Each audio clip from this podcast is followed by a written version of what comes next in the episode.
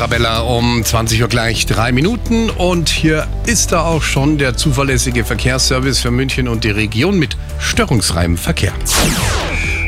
Die aktuellsten Blitzer München und der Region liegen vor.